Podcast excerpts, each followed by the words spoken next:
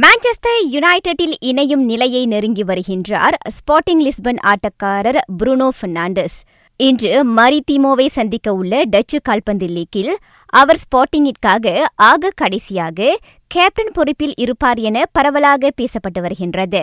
வரும் வெள்ளிக்கிழமை ஆட்டக்காரர்களை மாற்றிக்கொள்ளும் தவணை முடிவடையும் நிலையில் யுனைடெட் பல நாட்களாக குறிவைத்துள்ள அந்த மத்திய திடல் வீரர் இவ்வாரம் அவ்வணிக்கு சொந்தமாகிவிடலாம்.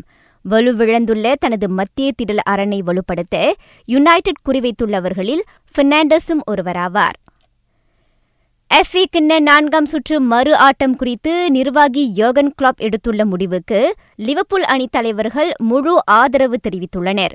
ஸ்ரூஸ்பேரியுடனான அந்த மறு ஆட்டத்தில் முதல் அணியைச் சேர்ந்த யாரும் களமிறங்க மாட்டார்கள் என்றும் அவர்களுக்கு ஓய்வு தேவை என்றும் கிளாப் கூறியிருந்தார்.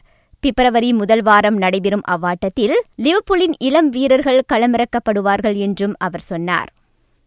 இந்த மிலான் ஆட்டக்காரர் மாத்தியாஸ் வசினோ அவர்டனில் இணைய இணக்கம் தெரிவித்துள்ளாராம். இதற்கு முன் அவரை வாங்க மேன் யுனைடெட் முயன்று வந்தது குறிப்பிடத்தக்கது.